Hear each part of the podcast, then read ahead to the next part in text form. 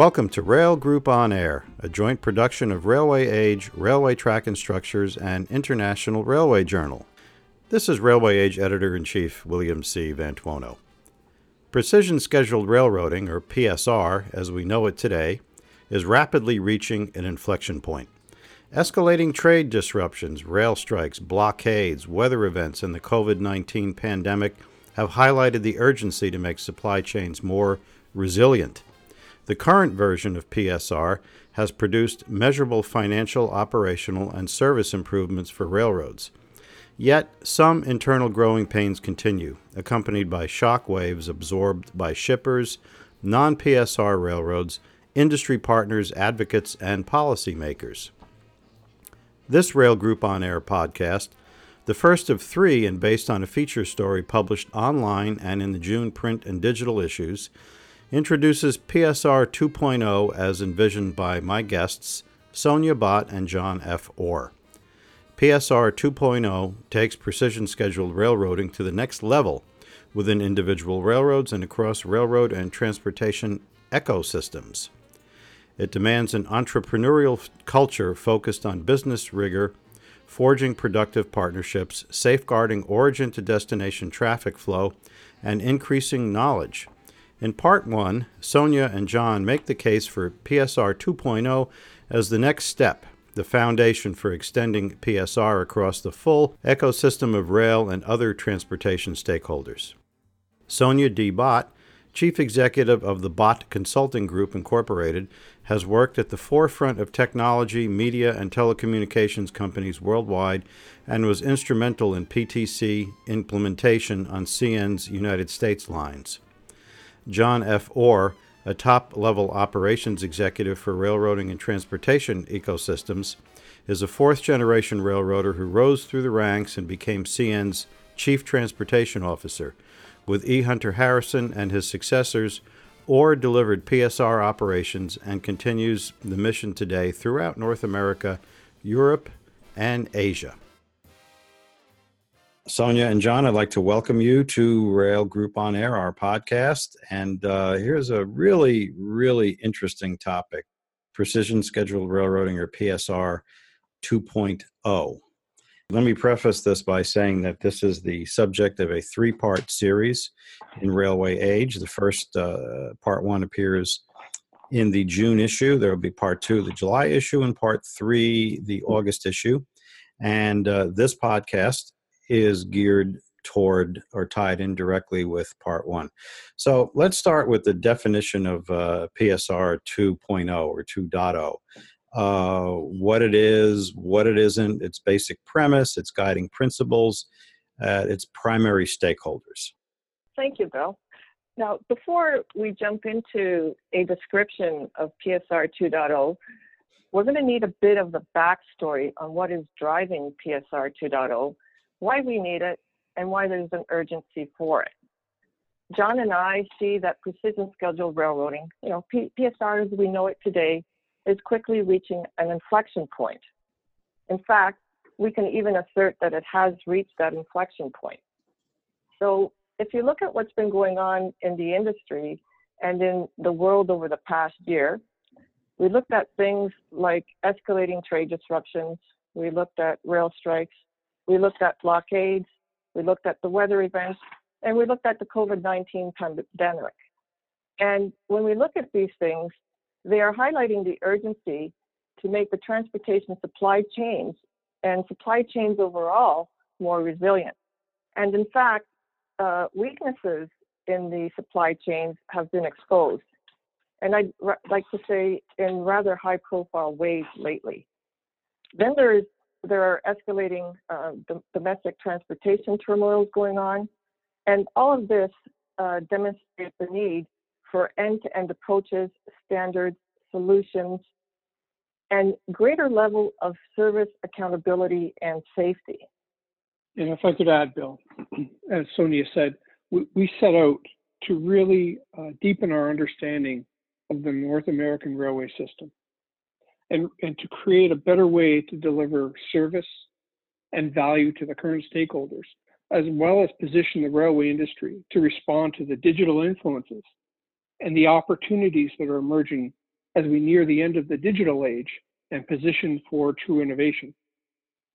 You know, I find it uh, alarming that PSR has been applied uh, to some class ones, but is yet to be applied widely to class twos, class threes, short lines as we know them, uh, tenants, passenger railways across North America, and this gap of PSR deployment represents about 40% of North America's route miles.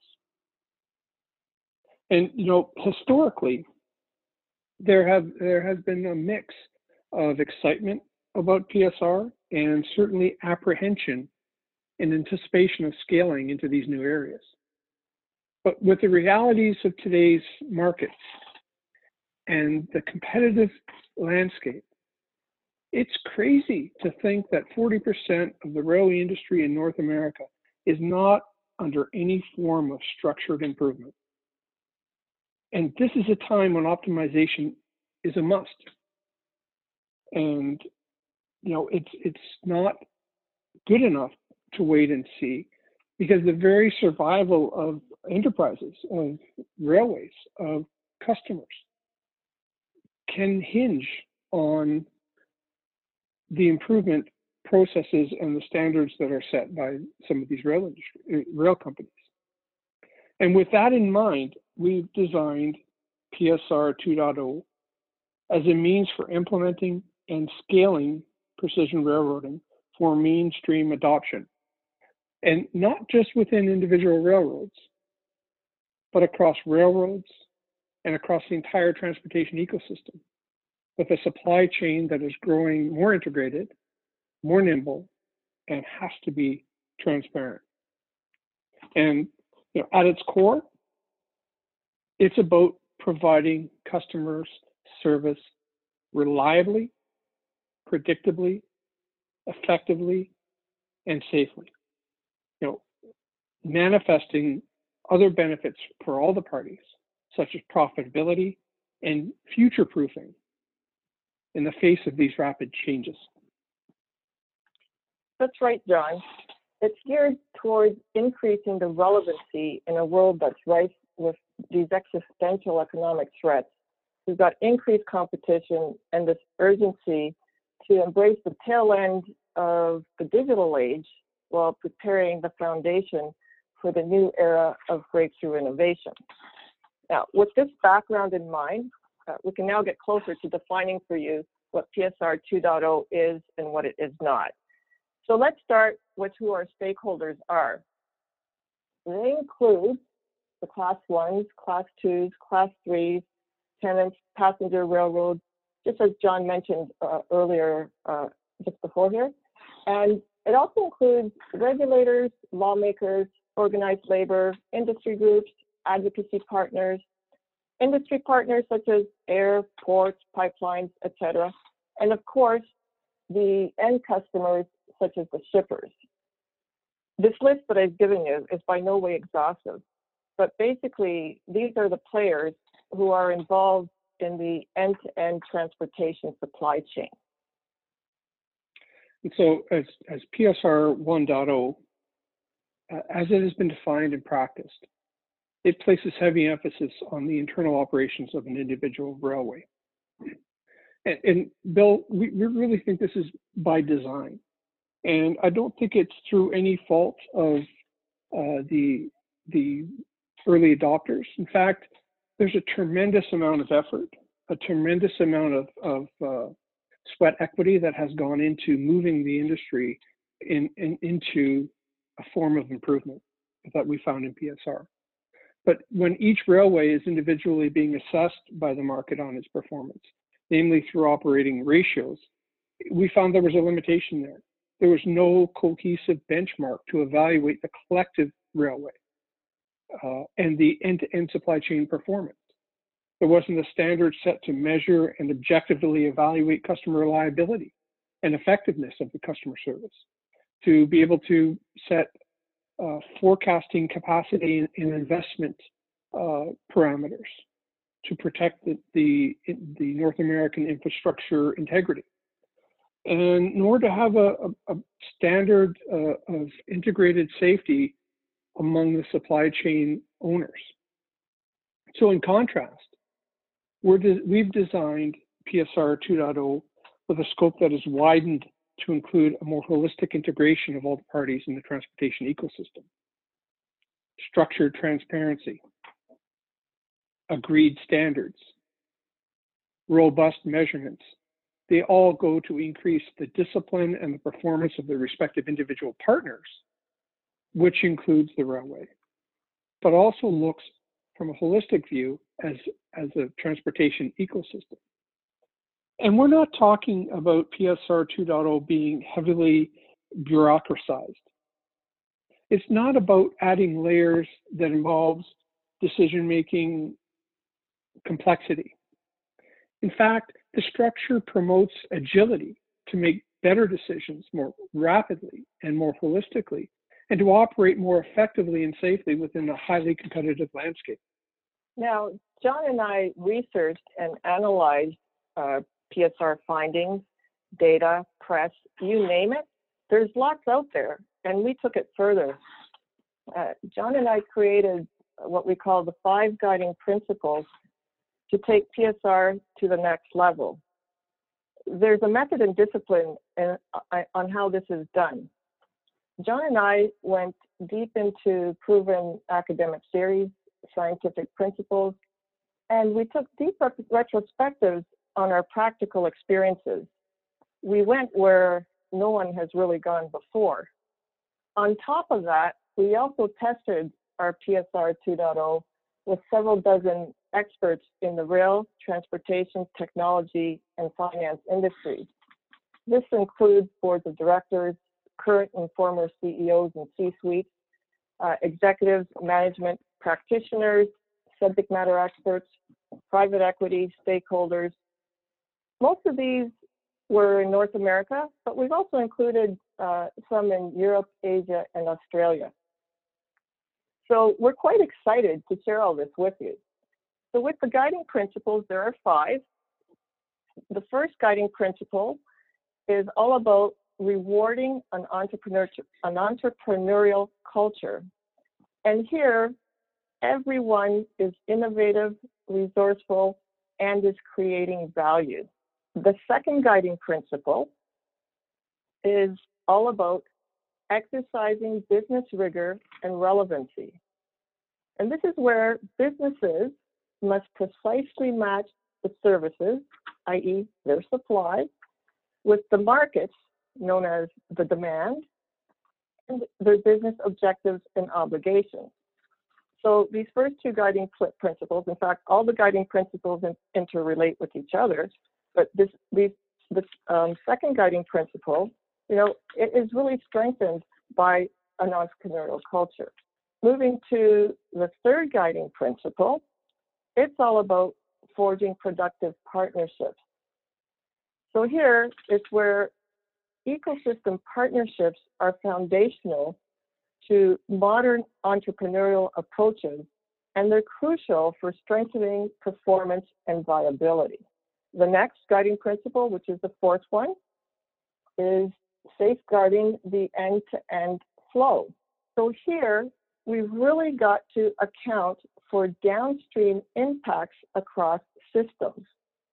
So if somebody upstream makes a change of some sort, or you know, if they do something, we need to very uh, mindfully understand how everyone else gets impacted and work with that and make and leverage it. And if we're entrepreneurs or working in an entrepreneurial manner, if we are working in a manner where we are um, forging the productive partnerships, this safeguarding of the end-to-end flow can become quite powerful. The fifth guiding principle, and it's the last guiding principle, it's all about fostering a learning organization, which is all about continual mastery and improvement. These guiding principles, they serve as enhancers, which means you know they raise the value they serve as accelerators where progress occurs faster and more effectively, and they serve as sustainers, which is all about maintaining the gains. And if I could add, Sonia, in my view, not only are these enhancers and accelerators and sustainers, but you know, I think it's important to say that the science behind our research into these fundamentals are actually steeped in proven academic theory. So we were able to go even further, not only to meet the demands for future viability of railroads and transportation networks across North America, but these, these fundamentals deliver universal value across businesses and ecosystems globally. I would like to ask you uh, about the perception of uh, PSR 1.0. It's uh, generally perceived as being geared more toward better cost management, asset utilization, lower operating ratio, not necessarily better service. Uh, it is railroad centric, uh, not customer centric. Uh, would you say this perception is accurate? Well, Bill, if I could, I'll field this question it depends on who you ask and where you are in the ecosystem. And let me just elaborate. In order to take you back uh, a, a, few years where I was on the front line of implementation, it, it was important to uh, appreciate the PSR's origins were established from the desire to expand customer service offerings and to develop a, a new suite of service products. This was predicated on delivering you know, improved customer service satis- satisfaction and service by leveraging a rail car view of things. Each car had a schedule. Each car schedule was optimized based on the internal railway service and connection standards. And you know, the exercise of improving schedules created a, a very deep understanding of the sum of the parts on how a railway company operates. And within that, we started to learn that you know more assets didn't necessarily equate to better customer service, and more assets created such things as traffic jams in rail yards or on rail uh, right of ways in, in, the in the service yards, in the sidings, in the the mainline corridors, and that was uh, critical to the execution of service delivery. So consequently, the first call for improvement was to really right size the assets to align with improved customer service and customer expectations. In turn, this created a value proposition. We had lower, lower overheads in a high fixed uh, asset world, lower capital outlay, and the ability to increase competitive positioning. And, and I could take you back to, to an example this is really when intermodal, overseas market intermodal was emerging, uh, trade patterns were shifting, and it was a high volume, low yield environment. This is, you know, where need for speed trains came to optimize the train speed in order to uh, reduce the cost of carrying goods and reduce the uh, inventory implications for shippers and make the railways more competitive with trucks by having a service schedule. And you know, this is when when I'm talking about uh, new new products and new product offerings. These were supported by that precise delivery found with with PSR. So PSR was designed to improve the quality and the quality of, of revenue for the railways.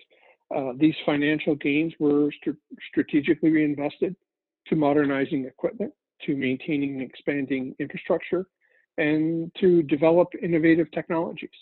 Uh, this improved and increased the railway's uh, operating efficiencies and the ability to com- compete and stay relevant. From the view of the customer, in the course of my 34 year career, I- have heard so many things. Uh, you know, from from the end customer perspective, they've experienced a broad range of service quality.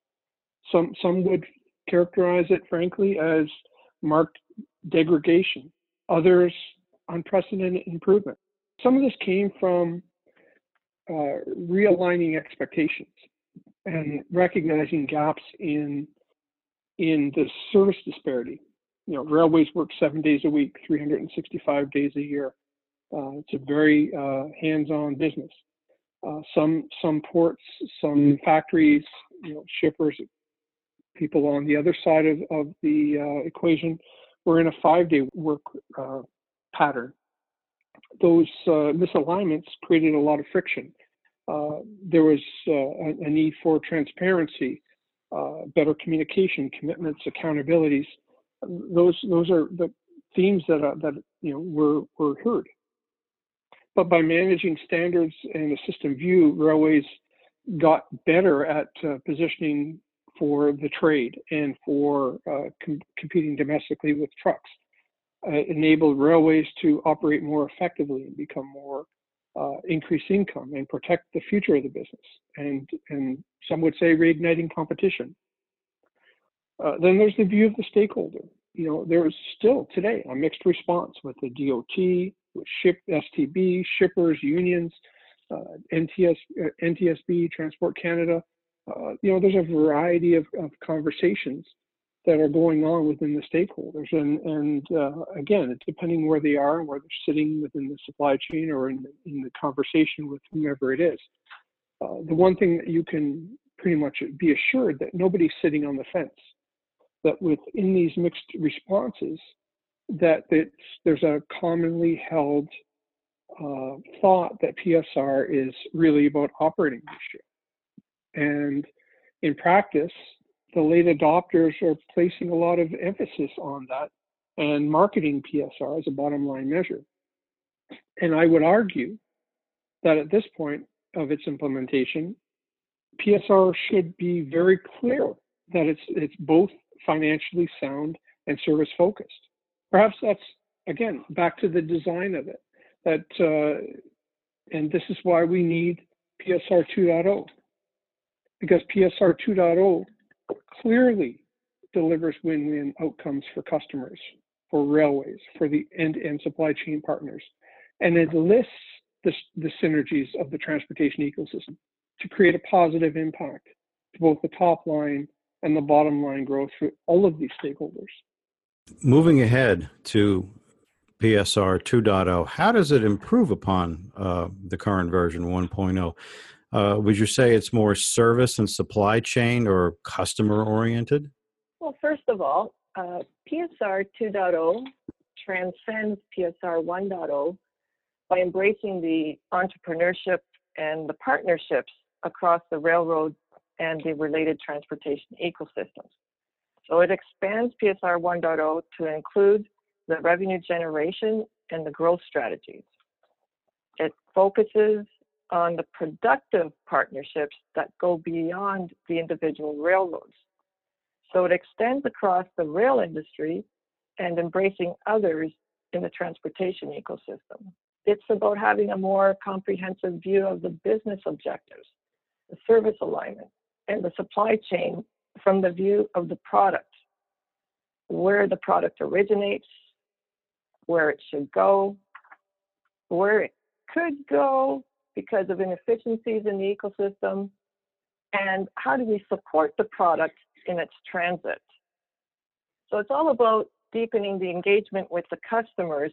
And this would include the trading partners, the transportation neighbors, the regulators, the lawmakers, and extending the reach of the product into the marketplace. Now, if we're going, to, going a little further into the product level, we notice that railroads currently tend to take a customer development perspective, which then creates some natural boundaries. Instead, John and I insist on taking what we call a product cycle view, and this is the only way to transcend those boundaries. So, in order to optimize the path and handling, you must include all the parties in the conversation and on how that service will be agreed to. Inter-railway service agreements have not been so much about the product, but more about time and proximity. So in order to have the receiving party agree to something, they must be a part of the design as opposed to a downstream recipient. So PSR 2.0 puts more structure and meaning to these things. So they earn a seat at the table by wanting to participate by committing resources and committing to solutions, and really by wanting to take a product level view of the service. Now, as a cross check to maintain system wide balance, PSR 2.0 introduces and necessitates a culture that also safeguards this end-to-end flow and the impacts within a railroad and across the partner ecosystem. In this new mode of operation, it is no longer acceptable to overlook the downstream impacts. Instead, the stakeholders must account for downstream impacts across the system and taking action to mitigate adverse impacts. Now, I want to be really clear. The railways continue to have an obligation to develop their customer base and their service relationship. So by no means are we advocating that there's any kind of significant shift in their self-determination. Next, PSR 2.0 demands an entrepreneurial culture. It's a culture that creates a system of shared values, beliefs, and norms. So this would include embracing ingenuity, valuing creative people, and cross-pollinating functional disciplines and industry sectors. It depends upon believing that innovation and seizing market opportunities are critical to survival and prosperity and to dealing with environmental uncertainty, competitors, and threats. So the members of an organization and the members of the ecosystem must be able to respond accordingly. Now, in all honesty, PSR 2.0 does require raising the bar on the entrepreneurial capabilities of the class ones, class twos, and all the others in the transportation ecosystem. It's not just the class ones that have to uh, raise their bar. And as with other industries, how entrepreneurship is executed depends on the resources and circumstances of the organization. So larger organizations have different approaches than the smaller ones. Typically, entrepreneurial efforts in smaller organizations are more readily acknowledged, valued, and encouraged. But this does not mean that the larger organizations are not entrepreneurial. They just do it differently. So, for example, with the large companies, they first need to acknowledge their commitment to entrepreneurship and establish such beliefs, values, and attitudes. And rewarding an entrepreneurial culture then promotes participation. And that builds capacity to identify and act on the emerging opportunities. It supports the incremental and the breakthrough solutions and the improvements within the current market position and the immediate, the mid, and the longer term planning horizons. This all creates commitment to the end-to-end supply chain that applies to all the stakeholders. So at its core, the impact is about providing integrated end-to-end customer service reliably, predictably, effectively, and safely, while manifesting the other benefits such as profitability. There's a term here that uh, uh, both of you have used uh, frequently the transportation ecosystem. Uh, what exactly is that? Uh, what, what are its uh, principal components? Well, Bill, it's it's not only what it is, but why we need one. And I'm just going to think a little bit outside of the box here. When when we look at railway ecology, uh, and it's viewed from the perspective of the origins of the railway. There's always been some kind of linear alignment uh, with businesses and the business communities that have grown alongside the railway. And in its earliest days, the linear proximity, you know, were associated with roads and highways, towns that grew up along the railway. Eventually power lines and utility corridors shared the, a, a natural linear ecosystem. And, and today, these remain as a base. Now, the real opportunity in the context of a more complex and diverse uh, global marketplace, you know, th- this ecosystem now starts to extend beyond the, the physical proximity of the railway itself, but includes ships, satellites, regulation, laws, access to skilled employees, safety, interchanges, handoffs. So, you know, it, it, it is very, very complex. It's nonlinear and it's diverse. So, you know, we could list, as Sonia has, you know, customers, passenger mm-hmm. tenant railroads, short lines, advocacy partners, regulators, lawmakers, unions, industry groups, uh, you know, customers, industry partners. There's a whole list of things that, that create a, a matrix of complexity from the perspective of how we organize and how we plan and execute the level that uh, level of service that that embraces the trend and transcends boundaries. Um, you know, I guess you could look to a shipping lane, and in days gone by, uh, a shipping shipping company would be concerned about the, the initial product, uh, a port, a vessel, a break bulk uh, crane operation, transit across the ocean, some regulation uh, uh, and customs at the destination port, and a handoff to railways. And it, today, that's even more complex because they, they get into, like I said, satellites, buoy systems, navigation corridors, international trade boundaries, uh, ports and uh, and tariffs and laws and regulations and all these things that start to really add layers of complexity, and that's just the shipping lane. Now you add on the railway portion, the the truck portion or the short line portion to get to that distribution center from the from where the product started to where it wants to go into the marketplace. That starts to expand what the ecosystem could look like. And all of those handoffs or those those uh, potential barriers that can be in either enhancers or inhibitors of, of a level of service that we need to address. And so the the ecosystems, we call them ecosystem players, and there is a lot of diversity in their agility and their historic roles. And we assert that the evolving landscape mandates that this needs to change and that embracing a broader and more receptive view of this product view of, of, of transportation is what everyone in that ecosystem needs to do. And again, as Sonia said, I want to be perfectly clear that first and foremost, we say and assert that railways have an obligation to develop their own customer base and service relationships. We aren't advocating for any significant shift in self-determination. But we've, what we've learned is that PSR 2.0 is, is not simply about forging better relationships. In fact, it's about having a more comprehensive view of the business objectives, the service alignments, and, this, and the supply chain view of the product, where the product origin, originates, where it should go, where it, it could go because of the inefficiencies in the ecosystem, and how do we support the best product in transit.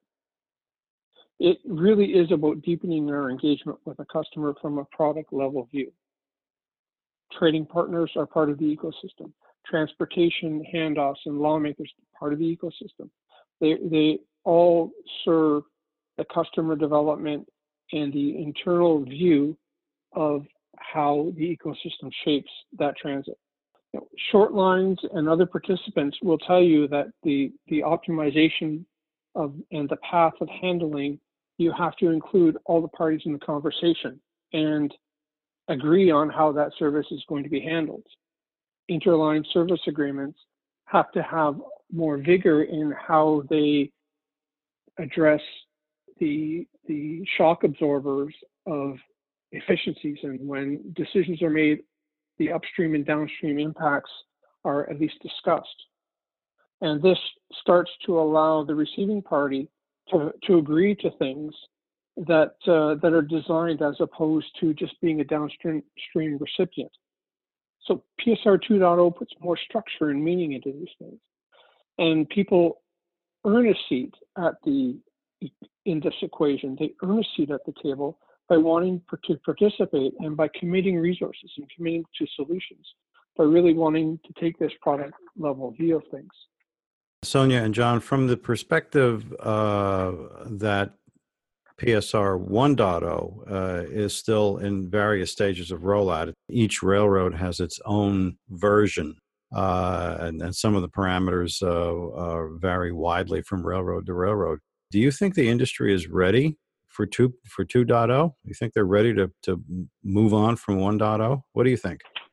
Competitors are already ready. and modern supply chains are demanding modern PSR. Right now, we are nearing the tail end of the digital age, which is also known as the information age. And there have been several waves of this digital age since the late 20th century. And the breakthrough innovation age is already on the horizon. What we're seeing, uh, transportation disruptors such as Uber and Lyft, they have shaped not only the retail transit world, but the very notion of automobile, automobile manufacturing and ownership. What we are finding, uh, Amazon and Walmart are competing worldwide and are redefining global service expectations of speed and efficiency.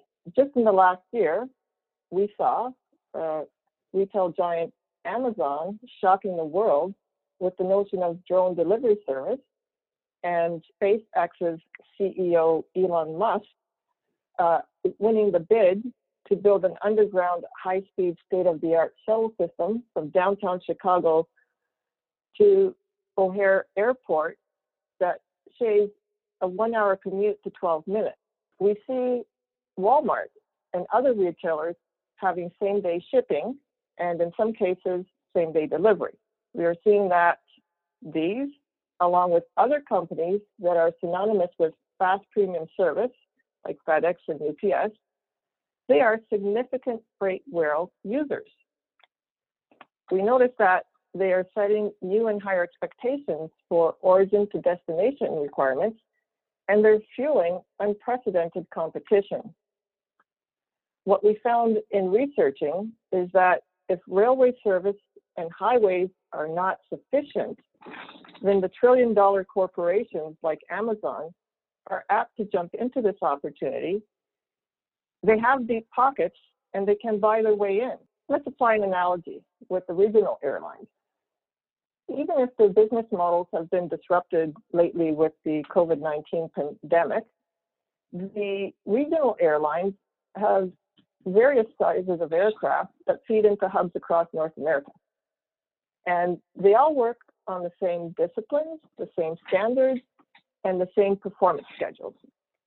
They all work in a highly competitive environment and they do it efficiently. And it should be no different in the rail industry. So if you were to imagine uh, Porter Airlines was put on the runway at Dallas Fort Worth International Airport and waited 24 to 48 hours before air traffic control would give them the green light to get a spot on the runway, this, this would not happen. So the urgency is for a call to action has exponentially escalated with the onset of the COVID-19 pandemic. And there have been resulting existential threats on the economy as we know it today. Our landscape is very dynamic today. And these are the conditions for which PSR 2.0 can readily address. We don't have to wait to get going with PSR 2.0. And there's good news in all of this.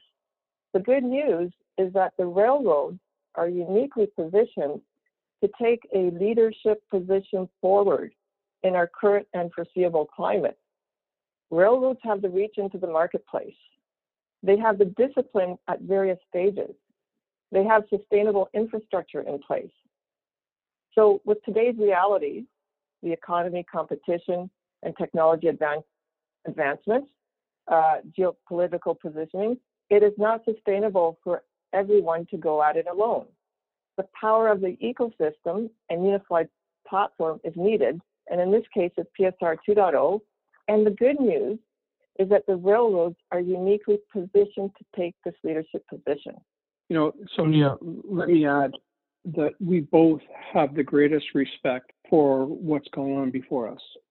And we both recognize that as we take a step back and really under, work together to evolve our understanding of the rail industry in North America, we understand that we're standing on the shoulders of giants that a, a lot of hard work and tremendous effort has gone into position the railways to where they are.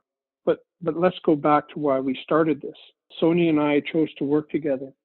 We chose to combine our practical experiences and our desire to understand and solve the limitations and the problems of the railway networks in North America.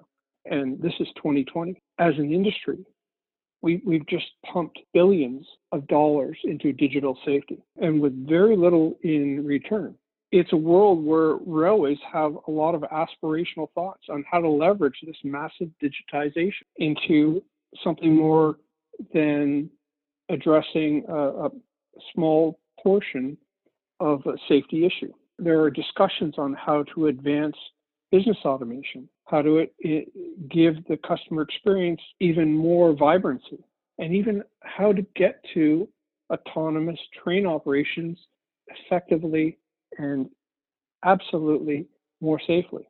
But wishful thinking alone won't get you there, despite all the challenges in front of us. This is a perfect climate for change.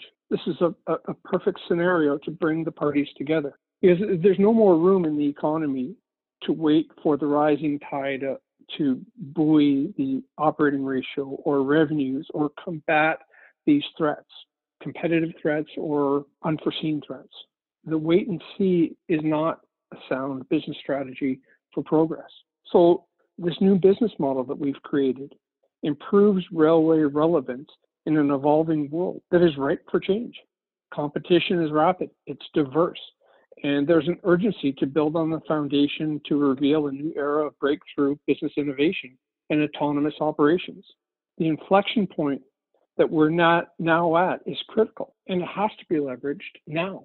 None of the desired progressive changes can be started without safety improvements, transparent, seamless service, infrastructure reliability, and inclusive engagement. All of this demonstrates the need for end to end approaches, standards, solutions, and a greater level of accountability.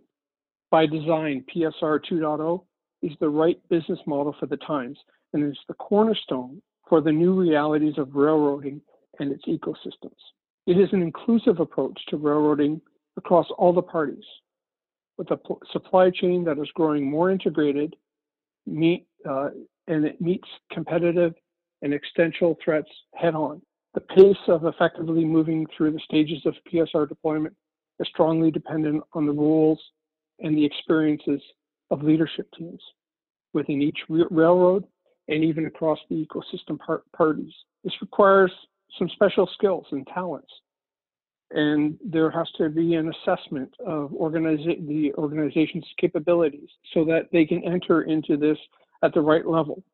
The pace of effectively moving forward through the stages of PSR 2.0 deployment is really dependent on the roles and experiences of the leadership within each railway and the fundamental commitment and alignment and disciplined experienced leadership that is brought to bear.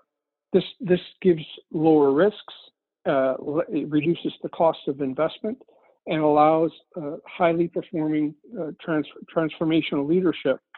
You know, in some cases it might have to be brought in, and in some cases it may be already existing.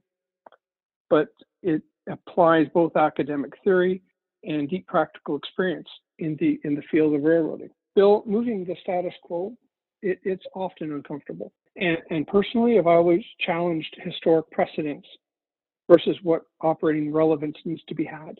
And I've always been willing to sacrifice my level of comfort in order to achieve a greater value.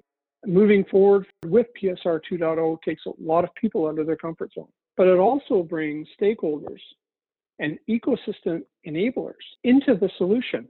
And it's the surest way to advance together implementing PSR 2.0 and consequently embracing the digital business transformation is a transformational endeavor. It moves us together from the current state to the desired state. Well, Sonia and John, I'd like to thank you both very much uh, for joining us. We will be continuing with this series in um, July and August with parts two and three. We thank you very much for joining us. Be safe, be healthy, and uh, have a safe day. Thank you so much. Thank you, Bill. It's been a pleasure.